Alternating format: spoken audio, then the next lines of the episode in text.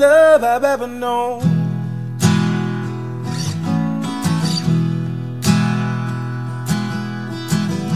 And there it goes, right out the window.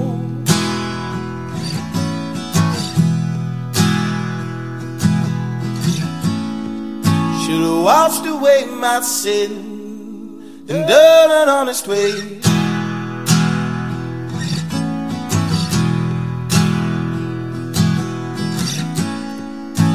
Should've vanquished all my demons and broke free from that cage.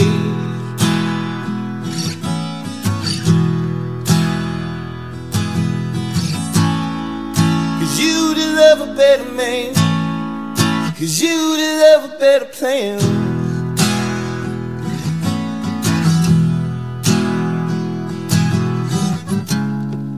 You can always find better love running like the river does. And your lover won't deliver trust. You're just running like the river does. You're just running like the river does.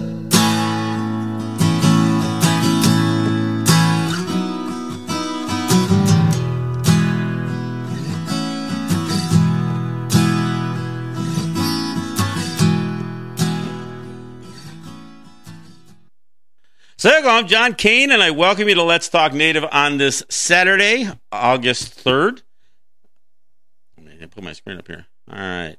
While this program may not provide a path to spiritual enlightenment, we do encourage and in some cases start conversations. We don't do prayers or buffalo speeches. We take a tough look at history, oppression, and survival. We talk about culture, the arts, politics, identity, and we may step on a few toes along the way. But our real goal here is to bring people together by breaking down what separates us. We will take on the false narratives and provide critical thinking to all that is heaped upon us. And we do it all right here from the Cattaraugus territory of the Seneca Nation. So let's talk native. But before I do that, let's uh, let me remind people that our audio streams live at www.letstalknative.com. Uh, we post our or we stream live video of the show on Facebook Live. We post our uh, audio on uh, as podcasts on your favorite podcast platforms, and we take the video and we put it up on our YouTube channel, which is Let's Talk Native TV. I am the host of Let's Talk Native, and I'm assisted by Jake Proud here in studio, who is managing our video and our sound. I want to welcome back to uh, Let's Talk Native, uh, Matt Hill. It is so, uh, it's like I said, it's like we got the band back together here. Yeah, thanks for having me back, John. All right. Well, I, and I invited you back for a specific reason. I know you you traveled up to Kahnawake last weekend for the uh, Dish One Spoon. It was kind of a conference. Um, uh, brought in people from all over, so I wanted to get some insights from you on that. But also uh, I have on the line. I guess I better put headphones on. I've got uh, I've got Paul Paul Delaronde uh, joining us by phone. Uh, Paul, are, are you there? Do I do we have you connected? Yes, I'm all here. All right, uh, we get him dialed in there a little bit, Jake. Uh, keep keep talking, Paul.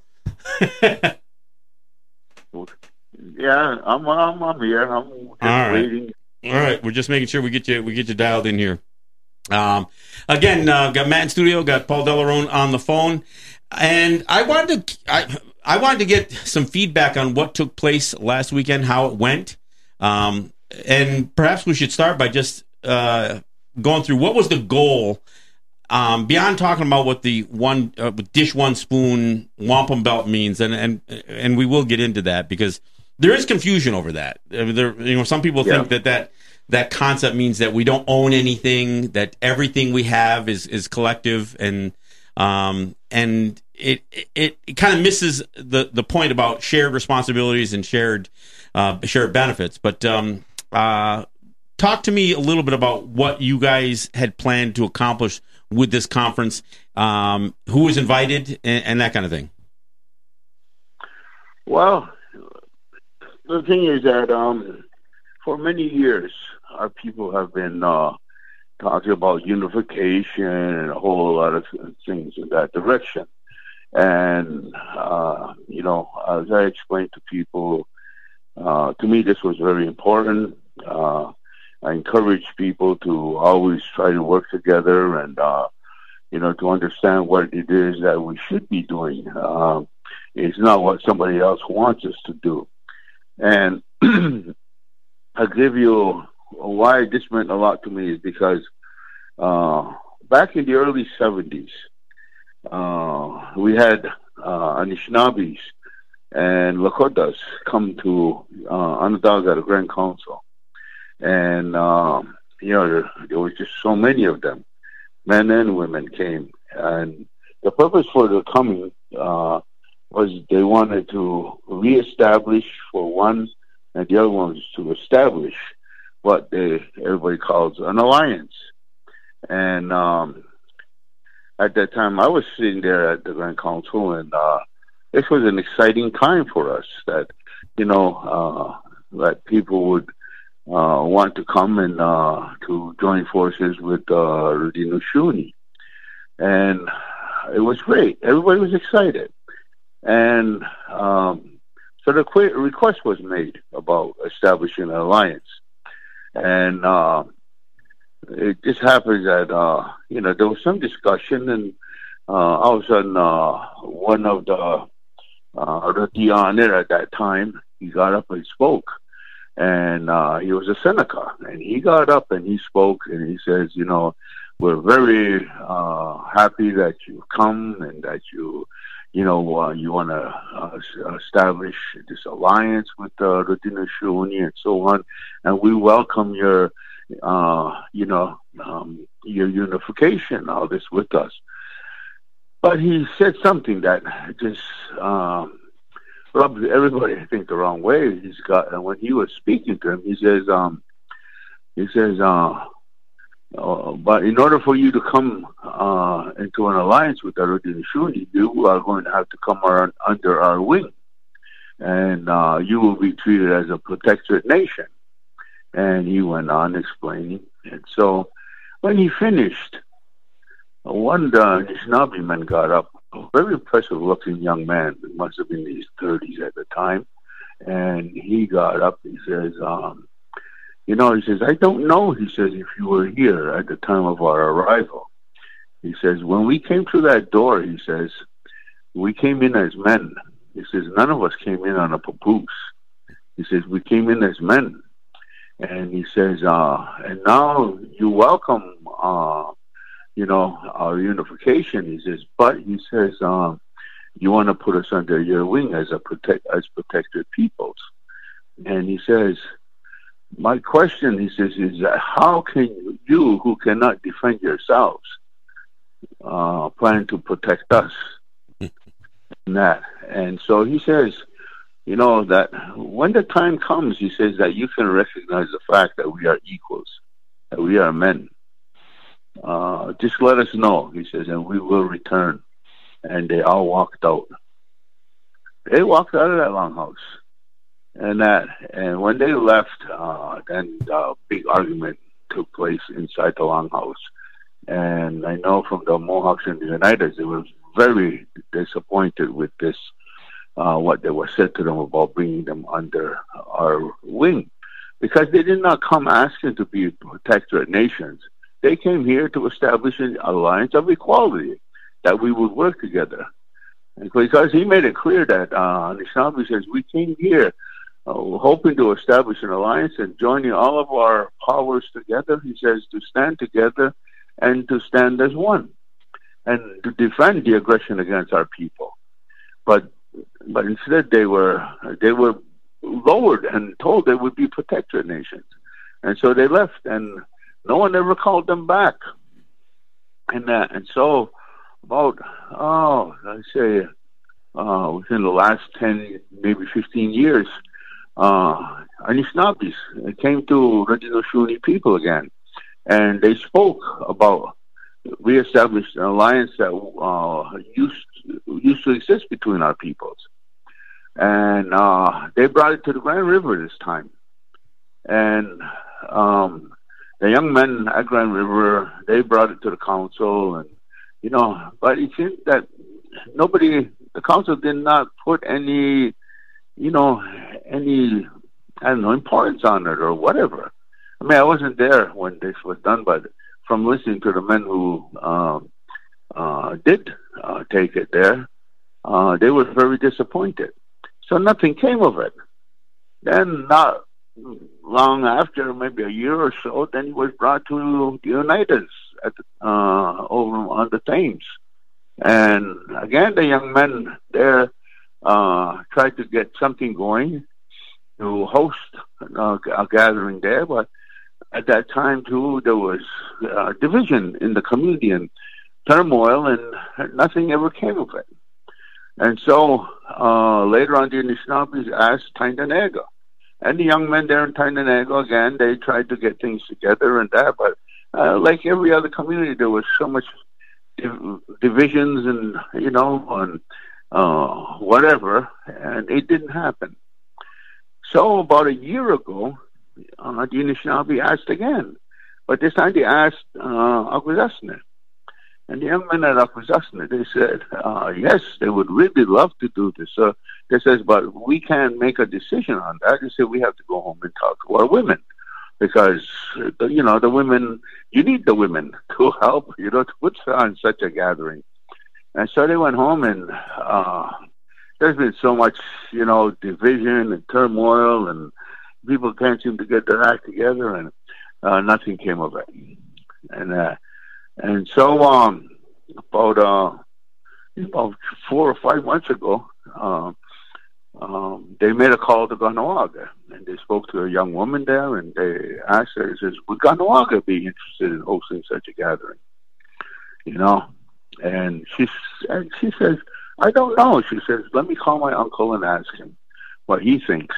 And so she calls me, and uh, she says, I got a call from the Anishinaabe, and they want to know if Kahnawake will be interested in hosting this gathering. And so I thought about it for a second, and knowing all that took place, I said, yes.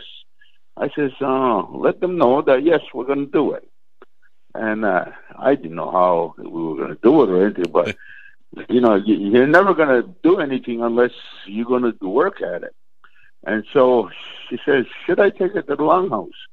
I says, well, I says, if you don't want the gathering to take place, I says, by all means, take it over there. and that, I says, I says, remember something.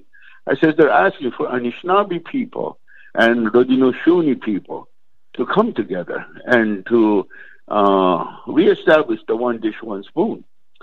And uh, I said, then I says, we should, we should do it. I says, so just let them know we'll do it. We'll host it. I says, you talk to them and set a date, and it says, and I'll do everything I can to help to try to uh, make this uh, a reality. I says, but you young women, I says, you will have to like organize, and uh, but I'll I'll help you every way I can. And so I kind of beat the pavement and went all over and asked different people that are, whom I whom I understood and knew that were strong supporters of you know, uh, such a thing.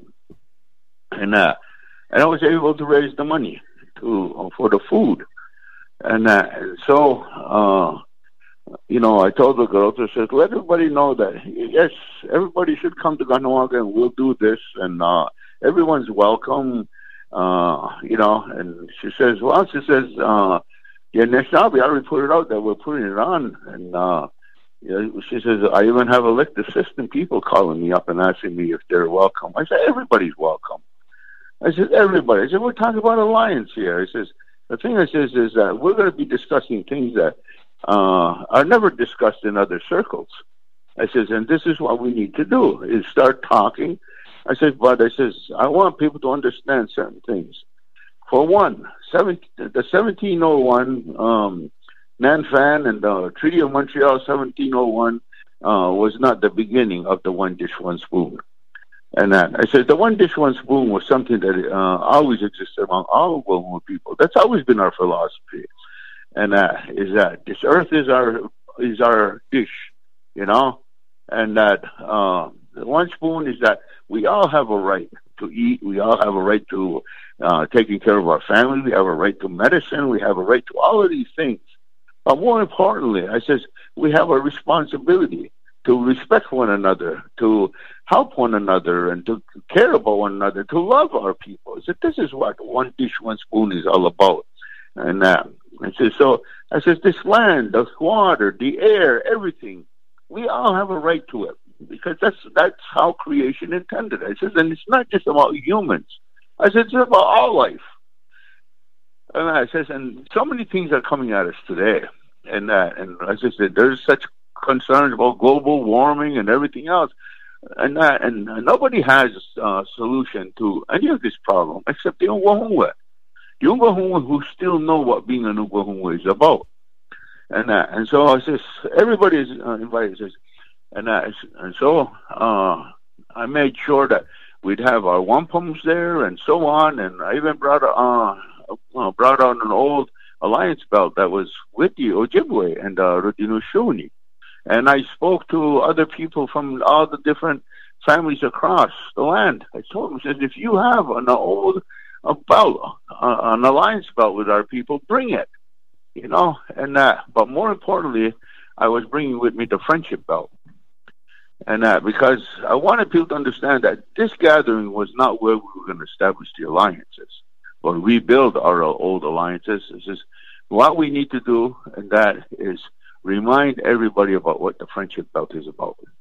I says the friendship belt is pretty much the same concept as when our people used to gather together, like in uh, the island known as Montreal today. That was an old gathering place. It was a hub for our people, just like Kanazun was what's called Ottawa today, and Schenectady, what they call Albany today. These were all gathering places, and anywhere you went across the Western Hemisphere, there was always gathering places. That people in those areas, it doesn't matter uh, if you're a Mohawk or what. The thing is that everybody came. Uh, different Anishinaabe people came. Crees, Ojibwe, Algonquin, you know, the um, uh, Wyandotte, um, um, Hurons. Uh, you know, I mean, they're all the same people that but they used to come Mi'kmaq, Innu, uh, you know, they all came together and that, and they used to share with each other the surpluses that they had.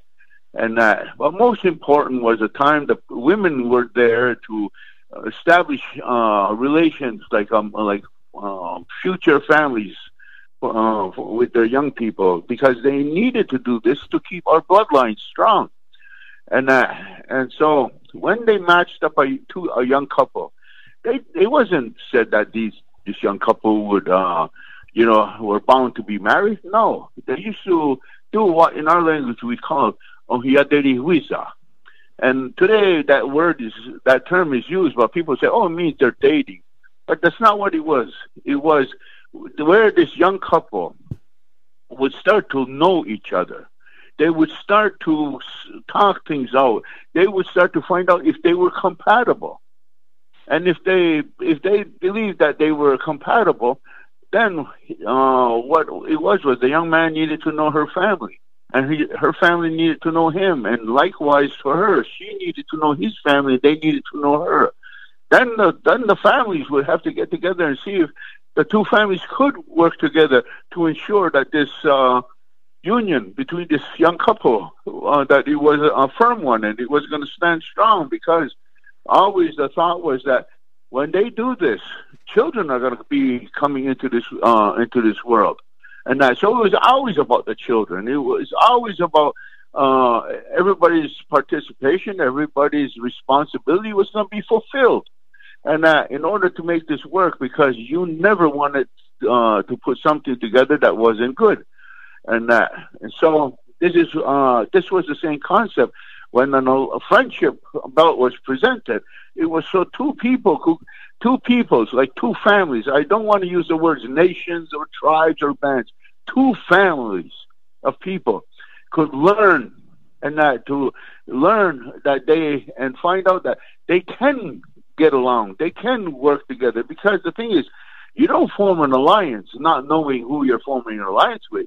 They need to get to know one another. They need to build upon and strengthen this uh, friendship before they form this alliance. Yeah, whether it's a, whether, whether, it's a marriage or whether it's an alliance, there there has yes. to be some compatibility, common interests, right. and, and all and all of that. The, but it sounds to, to me like the, the biggest problem was uh, in in all of these years, going back to the seventies uh, at Grand Council, was was an arrogance that would uh, that was really more about exclusion than inclusion. And and to me, what, right. what I That's- understand about the the dish one spoon is that it uh, the the main message there is about inclusion and, and it's about shared right. responsibilities. You know, sharing in general, um, sharing resources, uh, and and not necessarily exploiting something to the exclusion of others. Yeah, see, one of the things people and uh, original Shuni people don't even want to even think about is that uh, the, original Shuni people they became a very arrogant people. They would form alliances and friendships, and uh, what they would adopt uh, people and take them under their wing as protector nations and stuff like that. Uh, but the thing is, they never included everybody to extend the house. See, we always talk about adding to the rafters. Well, when your families get bigger and that there's more of a people, you have to extend the house. You add to the rafters, by which means you're including other people. But the thing is, our longhouse never grew. It just stayed within the 49 families. Well, look what And even, that- even what was done with Tuscarora was uh, uh, left, right. left a, a strong bit of exclusion there. That's right, and and this is what's this is what our problem has always been. And then in 1970s, I see this it hadn't changed, and that uh, and it was like the Anishinaabe man said, "How can you, who can't even defend yourselves, expect to protect us?" You know, the thing is that they talked about you know, binding the five arrows. Well, what happens when you can bind 200 arrows? It would be virtually impossible to break. And uh, and so this is this is kind of what the purpose of the gathering was for for our way of thinking to start changing and to start including other people. And and the thing is that we call upon people who were actually doing something. Uh, because the thing is, this gathering was not what they call a healing circle, where everybody just talks and cries about what was done to them and so on. We were looking for the people that could come and say, "Listen, we need help, but this is what we're doing. Yeah. We're doing this anyway, but we need your help as well." You know, so when the people came from uh, the uh, the Algonquins from uh, up north, um, the Crees, they came, and those those people. Uh, I'm not exactly sure how many years ago they left the reservations like Maniwaki, Barrier Lake, and other Algonquin communities, and they went back into the um, back onto the land that was referred to as Crown Land, which was their ancestral homeland. And, uh, and so they just went back in, and they've been living in there without government assistance, without the Indian Act. Uh, they don't. uh, They refuse uh, from funding from governments, and that. they're just doing it themselves. And, and basically, they live without electricity and running water, and that. But you know, they're working at rebuilding their people. And then you have the Ojibways up on the other past Elliott Lake. They've done the same thing five years ago. They went in onto the land and they've they've been uh, they've been gradually growing, building homes and so on, and you know, and uh, making sure the language is spoken. They're doing their ceremony. They're trying to govern themselves uh, as much to the old ways as possible. And uh, and they also won't accept government funding or the Indian Act or any of that stuff. And then then you have and then we had the people from Ganienkeh there. We had some women from Ganienkeh that were there. And uh, we also had uh, women from Cayuga, Finger Lakes that came. And that, and it just was like a week and a half before that. Myself, uh, Hadaga, and uh, Ganasaraga, we were down there. We spent four days with them talking about Guyana de Goa. They had a lot of questions. We answered the questions the best of our ability. And uh, they weren't sure if they could make it, they said but we told them about the gathering, and it was so good that some of the women showed up. So uh, I put them with the women from Ganienkeh. I says, "Here, I'm marrying you, so now you talk and you see what you can uh, help with each other." Because what the women in Cayuga were talking about was basically what we talked about back in 1974 when we took over what people call Moss Lake, Ganienkeh. And uh, and so you know, I told the women in Cayuga, I says, listen, I says, the first 10 years, I says, we, we, we were the same shape as you are. But I says, go there now. It's 48 years later, almost 50 years. I says, you see the self-sufficiency. You see uh, how things have grown and what the possibilities are. If you just go up there and see, it'll it'll inspire you, and you'll get ideas. And so they came up, and they did meet, and and uh, and so you had the women from Cape Breton, uh, Mi'kmaq women, who have also taken over land and who are going to start building on there and farming on that land and everything. And they also want nothing to do Indian Act or Indian Affairs or anybody. They're just taking over their lands again. You have the women from New Brunswick who came, who were doing the same thing.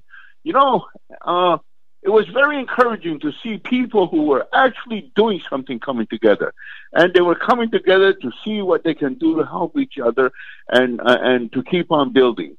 And this is this is what the this whole one dish one spoon was about. How do we really work together? How do we again establish the fact that we are all Wahunwa and that we need to work together? And the thing is that we we need to do these things ourselves. And that then we had um, we have uh, from near Garden uh, the uh, Garden River Rankin. There's four communities. Their chief came down, and he spoke about how he he's the hereditary chief traditionally, and that. But the people in those communities they voted him seven terms now as the like their grand chief on, uh, through elections. But he explained how their way comes first, and that Indian Affairs, Indian Act is just on the fringes, and they rarely even bother with the Indian Act.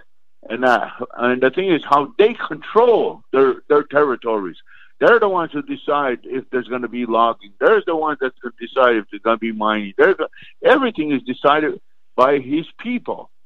Well, you know, and, uh, you know, Paul. There, there's there's a couple of things that that I talk about fairly frequently on this on the show, and among them are the the potentials for uh, the collapse of some of the institutions that are around us, whether it's the yeah. economic collapse of the United States or the global economy, yeah. whether it's climate change, whether it's the um, the racism and the social unrest and political unrest and war amongst yeah. these guys vying for superpowers. And one of the things that that I started seeing even other people in academia come to is realizing that when all of this stuff happens, it's only going to be, be the people who are connected to the land who uh, who will survive un, uh, unscathed. So the very things that, that you're yes. talking about isn't just a, something that would be nice and convenient and it would be a nice it would be a nice social project.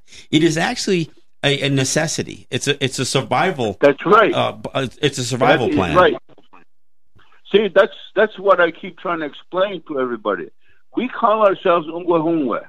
And when I was a boy, I used to hear the old people talk and says, they said if well they used to say when the world comes apart, the only people who's going to survive are the Ungwehungwe. And so a lot of people say, "Oh well, I'm Ungwehungwe, I'm going to survive," but that's not what the old people meant.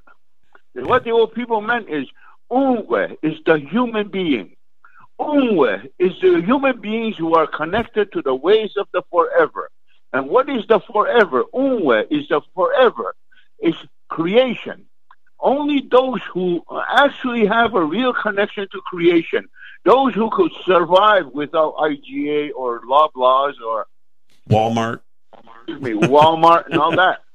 It's those people. It's like those Anishinaabes north of uh, north of us, in that uh, north of Montreal, about about maybe 60, 70 miles up north, and that those people are going back to hunting and gathering and that. Uh, mind you, they work a little on the outside because some of them are truckers or carpenters, and so they go and work on the outside, earn their money, and they bring it back into their community, and that's what they use to build their community. And uh, but they're doing it themselves. But most well, of their and, and I guess I guess the thing that, that I want to be clear is that this isn't about prophecy. This is about no. history that has happened. It, this this has happened right. over and over and over That's again. Right. Like I said, you know, you know, now these people who've been trying to you know date us, saying okay that we we only existed in the hemisphere fifteen thousand years ago, thirty thousand years ago. Now they're coming to realize that that they can track native uh, people, people living in, in this hemisphere back over 130,000 years ago which is a hundred thousand years longer. Uh, and and of course, I'm not even saying it's that limited. But the point is that no. in that in that period of time, it, over that that span of time, there have been even our own societies have crumbled because you know we did some of the we made some of those mistakes. We did urbanized um, uh, population centers. We made some of the same mistakes that, that, some of the Europeans did, and as a result yeah. of it, it always came back to the people who were connected to the earth, not the ones who were connected to you know to to pyramids and um, and and these cities on Mecca mounds cities. and all that other stuff, right? So yeah. This, so when when you say these things, and when the old people said these things, they weren't making a prophecy; they were telling a history lesson. No, that's right. And see, because the things, excuse me, uh, I explained to the people that there is no other people on this earth that could talk about the time when we we roamed among the dinosaurs. Nobody else can talk about that but us. It's in our Honda Karihuatekwa. Not that one everybody uses today, that recital. That's not what I'm talking about. I'm talking about real Honda And that it explains in there. It explains about our grandfathers, what we call the Diweras, and that uh, the four winds, the thunders, and that they bring us the rain and so on. They bring us the changing of the seasons. That well, in the Honda it explains that it was our grandfathers who put the dinosaur beneath the earth. And nobody else can talk about that except our people. And that and one time I was speaking with a man from the Buffalo area, a very learned man. And I was explaining these things to him. He was an Italian fellow. And then he says to me, You know something? He says, The newest theory, he says, that scientists are coming up with about the, the like the extinction of the dinosaur was that it was caused by a great electrical storm. Well, what is that great electrical storm but our grandfathers? Our grandfathers, exactly. That's what, yeah. That's what our people have said all the time, that it was our grandfathers. But one of the things that they say is that even though they've worked hard to put them beneath the earth, and they try to keep them beneath the earth. But they said if they should ever rise from the earth again, they will cause us a great, uh, a great harm, all life, a great harm. And when the Europeans got here, what did they do? They unearthed all of them. And they're they still doing it. coal and oil and gases and so on. And Making plastic out of it now. Yeah. Yeah. Hey, hey, uh, Doug, let me uh, let me take a break. We're at the bottom of the hour. Let me take a break here, and uh, and we'll be right back. We'll we'll take a little bit of a breather, give our listeners a chance to uh, get their minds around some of what we talked about. But uh, we'll take a break. We'll be right back. This is John Kane with right. Matt Hill in studio, uh, Paul Delaronde on the phone, and we'll be right back in a few moments.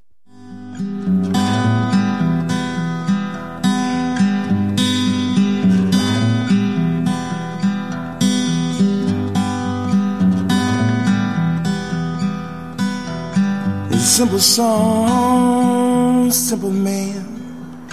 A simple thrift store clothes and a simple. And he's gonna make it someday. He's gonna make it someday. That was a lifetime ago. A lifetime ago. Lifetime ago a lifetime ago, a lifetime ago, lifetime ago. Ain't no thief gonna take my gold. Ain't no priest gonna save my soul. Ain't no thief gonna take my gold. Ain't no priest gonna save my soul. My soul. My poor soul. My soul.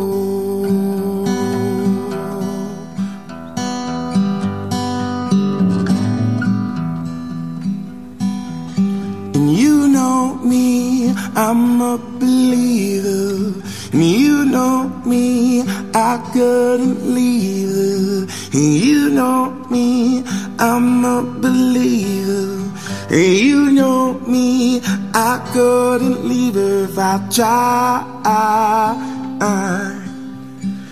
If I tried, Lord, Lord knows I've. Lord knows I've tried. Ain't no thief gonna take my gold. He Ain't no priest gonna save my soul. He Ain't no thief gonna take my gold. He Ain't no priest gonna save my soul. My soul. My poor soul. My soul. All right. That was five seconds coming up. I want to th- thank you guys for listening, hanging in there. Uh, a little bit of Logan Staats, both with our intro and our break music. Um, I want to thank our sponsors. I want to thank Ross and Holly John and the RJE family of businesses. I want to thank uh, Eric White and ERW Enterprises, uh, a couple of uh, sponsors who remain anonymous, and uh, and those who, on occasion, drop a check in the mail or uh, support us one way or the other. I mean, uh, and I and I have to throw Ed Schindler into that category because Ed, when he come when he not only when he comes to town, but throughout the year, Ed not only makes his way into the studio and spends you know a month or so with us here, but he supports the program as well. So I, I always want to give a shout out to Ed, and um, and I will say that he did, did travel back to his uh, home and um, uh, and and traveled well. So. Uh, I want to throw that out there. And look, I also want to thank people for sharing the show. So whether you share the show on Facebook or you share the podcast or the YouTube videos, that's the way this conversation that we have here on Let's Talk Native becomes a conversation, hopefully in your home and, and hopefully amongst your family members and your friends. So that's what we that's what we do it for. All right, uh, Matt. Uh, I, tell, I know that you um, were were pretty excited about going up uh, the Kahnawake and, and attending this thing.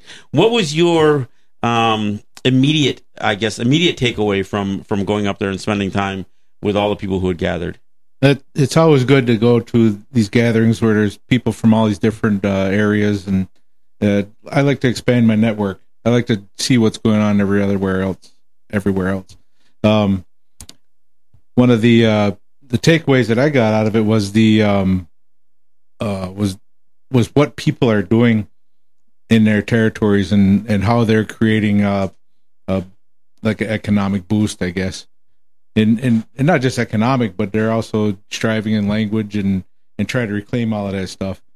Um, I, I um, it's just just a good time to to to be out there and to eat. well, that, that's always, yeah, always, always, that's that's that's always a good part of it. But I mean, the idea that uh, people you, I mean, you obviously get to catch up with people that you mm-hmm. that you've um, made good friends with over the years. Yep. But it's also the idea of meeting meeting new people, especially from different areas. And and as uh, Dega was saying, as Paul was saying, um, this uh, people who are are actively making um, strides at reclaiming. Mm-hmm. Um, our essentially our identity and, yep. and, and distancing ourselves. we we look, we're, we're hearing an awful lot about the municipalization of our territories and and I talk a lot about identity and, and assimilation and we see it all the time and but we always come back to, and I always got to go back to something that that Dega used to say all the time. He says, as long as there's one, as long as there's one who maintains the the ideals, the identity, and can share that with somebody else, then then we're we're not gone. Mm-hmm. And you know, and so uh, Dega, that's one of the things that you you spoke of oftentimes is it isn't a numbers game. Obviously, the more people we can we, we can you know collaborate with and and uh, and again form alliances with, uh, uh, the better. But you know, we've we've we've escaped extinction um, many times over, and and what we're what we've escaped at the hands of, uh, of colonization and, and oppression is not it's it's not our first time it's not our first dance and so i mean no. it's it's about maintaining our identity and and reclaiming who we are yeah you know i just like uh, people to know what kind of participation we had we had we had uh, a representation from british columbia we had representation. Uh, I, I forget what what uh, people they come from, what family, and that. But we have Blackfoot from Saskatchewan. we had we had all different types of Ojibways and uh, Crees and uh, Chippewas and that that all came from, like from Ontario area. We had the Oneidas. We had uh, what um what do you call Me. um Uh, you had a Seneca. yeah, well, we had we had more than one Seneca there. Yeah, they're- It's just that they don't all live in Cattaraugus. no, you know, that's it. uh, and, and that they live in Akwesasne. But they they came, you know, they came in that. And then there was uh, people from Akwesasne and Ganyagehaga that showed up. And then uh, we had Oneidas from uh, the Thames that showed up. Uh, we had the Cayugas show up. Um, and uh, we had the Innu, uh, which people call Montagnais. They were there. Uh, we had uh, the Mi'kmaq from Nova Scotia and from New Brunswick that showed up. And then uh, we had uh, uh, Wampanoag from uh, Mashpee. They Mhm. they came up, and in fact, in uh, the, I believe it's the 10th to the 14th, they're going. They're calling a gathering out there, so we're going to be heading out there. Yep. And uh, and then from this gathering, uh, another gathering is going uh, being set up for the 31st of October uh, of August. Hmm. And that it's going to be a, an all women's conference because one of the things that I heard from a lot of the women is that they are so fed up with uh, so-called chiefs and clan mothers. They're fed up with it, and uh, and how these people have elevated themselves so far uh, above the people that they're not listening to the people, and uh, you know, and they, they seem to believe that they have all the power. They don't even know our system anymore. And the people are learning who we are. They're learning what our responsibilities are. They're learning about the, the strengths of our families and the responsibilities of our families. The women are reestablishing the clans, and uh, and and they're they're u- they're learning to use the formula that our ancestors uh, gave us, where you can you can actually get consensus, and uh, and so this these are all great things that's happening, and and this is what the dish with one spoon has uh, really been about, and to understand that it's always been our way, and that and uh, and we we uh, we really hope that this is gonna continue because uh, the people uh, from the other side of Elliott Lake, uh, who five years ago took over land, they're hosting the gathering there for the uh, for next year, and uh, and one of the nice things is that uh, these people who are you know struggling right now to build their communities and that, then you had uh, people get up and say, listen uh, we're going home and we're getting our people together and we are going to make a decision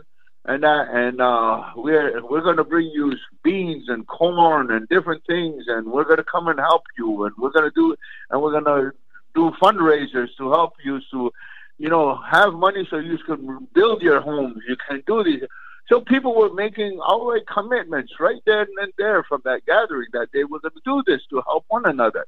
And then they start talking about trade trading uh, fish for wild rice, uh, trading corn, trading beans, and uh, to start a trade a trade amongst our people. hmm And that and I mean this was so encouraging to hear this. And then we had people there who uh, are business minded people and people who have access to dollars, they have access to many things and uh, they approached me and talked to me and said we, we can do these things. And so I told him, I says, well, I says, just, you know, keep your ear close to the phone. I says, because I will be contacting you. Because I want to set up a special meeting with just these people who have uh, resources that they they want to they want to direct those resources towards helping our people. Because I said we never heard this kind of stuff. We didn't know people wanted to do this kind of stuff. It says, and now that we're hearing it, we're totally in support of it. I got one young man. Well, he's not young; he's about seventy years old, but he's he's been working. He's been working with banks and everything else, and he says, "I'm in the middle of all the banks." He says, "I know where there's dollars that can do this and do that, and so on." He says, he, he gave me his card. He says, "Call me whenever you want ready to talk to me." He says, "Call me." He says, "And I will come." Well, you know, but and, and one and one of the issues though is that we have to make sure that even as we go in various directions, especially related to, to trade and commerce and and, uh, Yeah. and and business, that we stay at the table. That we don't just hire white people Yes. to do it. I mean, one of the things. No, I mean, no, e- no, even as I see see what's happening with with the fights over gaming and that kind of stuff, it's like there there's every every I want to say nation, but every every community, their so-called leadership is really being led by lawyers, lobbyists, and consultants, and it's one of the things that that, that is uh, it's one of the, my pet peeves because we no longer are the are the ones who are the diplomats. We aren't the statesmen. We aren't the ones who are going to another territory. Yeah. I mean, I was just saying last week in uh, in Oklahoma, all those native peoples are facing the same problem with with the governor in Oklahoma that uh, Oh, yeah. that the native people here are facing with the, the governor of New York, and yet. Yeah. Other than the lawyers uh, talking with uh, their uh, the lawyers here representing the lawyers are talking to the lawyers there, there's still no strategy between the peoples. And so, as we look at Well, forging these relationships in business and everything else, Well, well, let, me, let me just finish. As we look to fo- form these alliances, we have to make sure that that it's our people and that we stay connected to uh, to our community as we as we engage in these conversations. Well, this is why we invited Oklahomas to come. we're not looking for lawyers. We're not looking Yeah. for, uh, you know, because the thing is, look at our people. Our people will talk and they'll say, our premier, our governor, our president, our prime minister, our queen. I mean, since when did these people become ours? They're not ours. They never were ours. And we're never going to be theirs unless we get in their ship. That's the only way we're going to become their properties when we get in their ship. And so many of our people are getting in that ship, and uh, you know they don't. They're just following the. They're following following the Pied Piper. They don't even know where the hell he's going to lead them. And, Like then, and they're then, then they only occupy the, the, the, the lowest levels in that system when they go there. That was one of the things that I that I took away from that as well as um all the different levels that the, the thought exchange. You know, because uh, some people knew more than I did, and I was able to help other people out with what I've learned, and that that that uh, thought exchanges was what I really got uh, a, a good takeaway from. Sure. Yeah. you know, and and you know, like I I was ex, uh, explaining some of the different belts, and that and it just blew people's minds because they always heard about wampum belts, and I, each belt I'd explain, and that then I would give it to a couple of the young kids, and they would go around and let everybody see it, touch Yep. it, you know, feel it, and that, and most of the people said I never seen a wampum belt before, Hmm. you know, and it meant so much to them. And uh, so I encourage all these people when you go home, find out from your old people, find out however you can. Did you have an alliance belt with us? And and you know, and so they and they all know that they had an alliance belt uh, with us, and uh, and this is what we need our people to uh, bring those belts back out, and we need to clean the dust off it. You need we need to reestablish uh, the alliances that we once had. But I explained to the people how this alliance was destroyed. Who did it? You know, we ended up in a 150 year war with each other because of the white man uh, greed. You know, and used the beaver pelts, and now and that's why they call the beaver pelt wars. And now because the thing is that you know the beavers were being wiped out and everything. When uh, uh, Shuni said, "Hey, enough of this. Uh, you know, we're we're killing too many beavers just for trinkets." And uh, and they said, "No, there has to be fair trade." And so they prevented everybody from trading with uh, uh, the Europeans. And so the Europeans sent the Jesuits uh, to incite our people. And the, the young men uh, fell for it, and they they went to war. The old people didn't want it because when you visit some of the places where our people had outposts and so on in uh, Anishinaabe territory, you see our our young men were buried together side by side because the old people were against the war, but the young people were the ones who who went to war. Like they, you know, old men talk war, young men make war, Mm. and that's what happened. And uh, and so the thing is that I explained that part of the history to them. I explained to them about the hubs and so on and so forth, and many of them said they never even heard it. They didn't. They didn't even have uh, any recollection to why the wars were fought. Well, and and, and unfortunately, that, that that's part of the problem. Even as you talk about these alliance belts, there. I mean, for all the ones that we um, we can place our hands on, or we or that or we could talk about, there's probably that many more that uh, that we've lost over time. And because we've lost some of these things, it doesn't mean that we can't re- reestablish and reassert them. And I think that's the thing that No. has to be talked about. You know, there's 198 alliance belts. There are 198 alliance belts that were uh, were made with the Rodinushuni. And that's something our people didn't even know. They didn't know that. That this is how how far the influence of the Doshuni with the Guyana Goa had reached. Well, and, and I've seen some of those belts, and a lot of times, some of these belts in, incorporate um, very familiar designs. I mean, one of the things uh, the the the uh, two row uh, uh, comes to mind. I know a couple of the alliance belts actually have uh, either a piece of the two row incorporated in them, and and it's about right. and again, it's about relationships and it's about uh, the mutual respect. And then and the crazy part is when I've listened to some of the people over the years in, in my lifetime that have tried to diminish the significance of some of these things. I mean, I've listened to, to folks on Onondaga, I was like, oh, yeah, the two row, that was just a trade agreement. Just mi- totally Yeah. minimizing what, what these things, uh, you know, the significance of these things.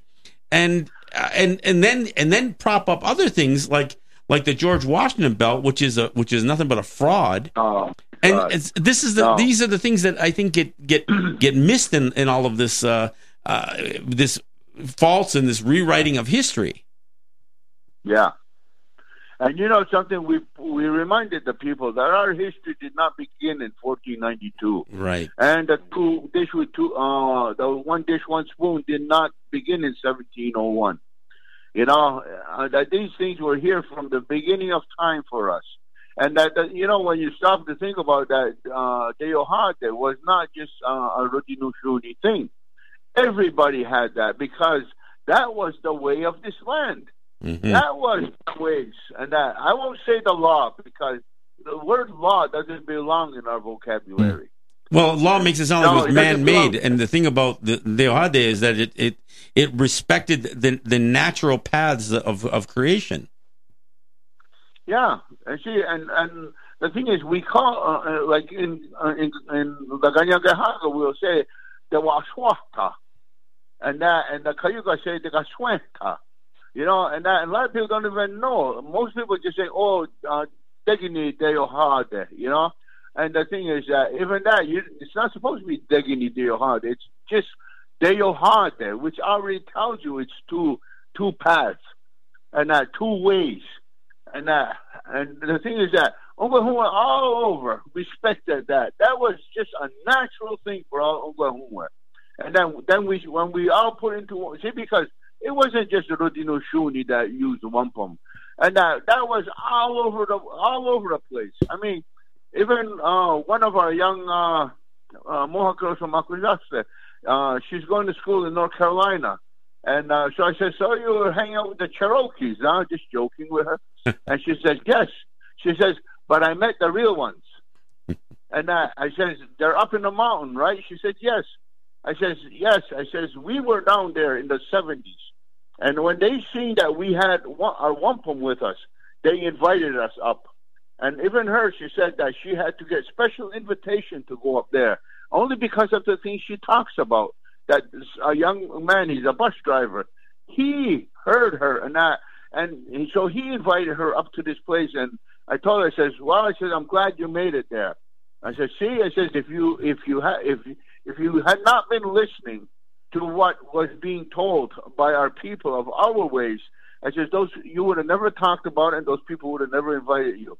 And that because this group, this group of Cherokees, they're still of the old way, but no, almost nobody knows about them. And like I was saying to the people, there's all of these things going on in uh, in throughout our lands about people rebuilding their people and their languages and their culture and their ways and so on, and nobody knows about them. Just pockets Just- of po- uh, pockets of like-minded people throughout you know throughout Yeah. Turtle Island, and I, and those are the ones more specifically that we need to uh, form alliances with. Not not in terms of you know, looking for um, for these guys who call themselves leaders but act as as, as if they're rulers, but really just but connecting people together. Yes, because I mean, I've even asked different ones. I says, "Can you honestly tell me what have your so-called chiefs and clan mothers done for you?" And they just, you could see their minds are going. They say, "Nothing. They've done nothing for us." You know, because that question, they've never asked themselves that question. You know, because the thing is, you look at what's going on in different uh, places, and uh, you know, um, these so-called chiefs and clan mothers, they're no different than the elected people, elected system people we've been fighting. That's uh, I, that's exactly what I was just going to say because it's really easy for us to criticize to criticize these band councils and these elected systems, but Yeah. when you look at the these guys who claim to be traditional and claim to be you know um, uh, um, th- these titles. And you realize that they they are every bit as corrupt and every bit every bit as assimilated as any of these these band councils and elected councils are. Because a lot of the traditional councils they're they're not traditional councils. They're they've incorporated under the BIA.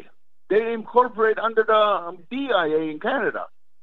Well, that- and and, uh, that I mean, you talked about you talked about the Cayugas, for instance, and, and marriages. and one of one of the problems marriages, one of well marriages and funerals and birth certificates. But they say, "Oh, uh, we have the right to do it because the province gave uh, recognizes it. They gave us the right to do this now."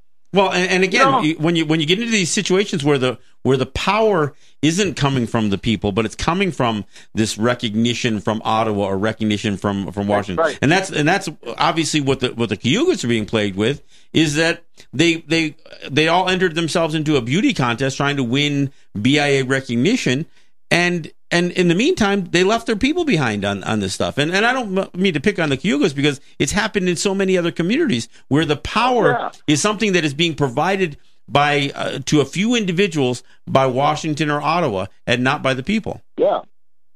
See, because when we went down to Cayuga, I mean, I even called Clint Halftown to let him know we were going to be there. I I left messages inviting him and any of his people that follow him to come and uh, take part in the discussions on Guyana de Goa. And uh, we said everybody's invited. We didn't go down there to uh, choose a side because it wasn't about choosing sides. It was about rebuilding the Cayuga people. And uh, that's what it was about. And those women and young people that we talked to, and uh, um, they made it clear they don't want no BIA. They don't want the government funding. All they want to do is get their land back and build on their own, and Mhm. with the help of any other Ungahumwe. And uh, and for me, I was very encouraged by that. I, I understood they had a long way to go, but the thing is that at least they're going to begin traveling that road, Right. and I'm very encouraged by that. You know, Well, because but we're, we're, before we run out of time, the others showed up. Nobody else showed up. Yeah, no, that that's not uh, no surprise. Look, uh, before we run out of time, uh, so um, what do you see? As, uh, again, you there's a couple of gatherings coming up. You said it uh, August thirty first. Um, what's the? Uh, I mean, where do you see the the very next steps then uh, to what you guys started with this uh, dish one spoon?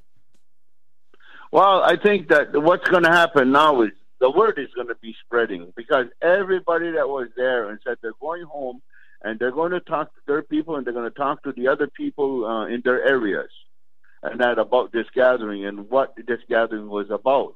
And they're going to start fi- looking for the people of like minds who are prepared to start to do something because uh, since since the gathering and that uh, I've had different young people uh, calling me and uh, talking to me and uh, asking me, um, you know, uh, if like myself and everybody I knew would support them, and they're they're all talking about getting land back, uh, leaving the so-called reservations, and uh, starting a life that uh, is not government controlled and that is not elective, and that uh, they're all looking at that they want a people's government.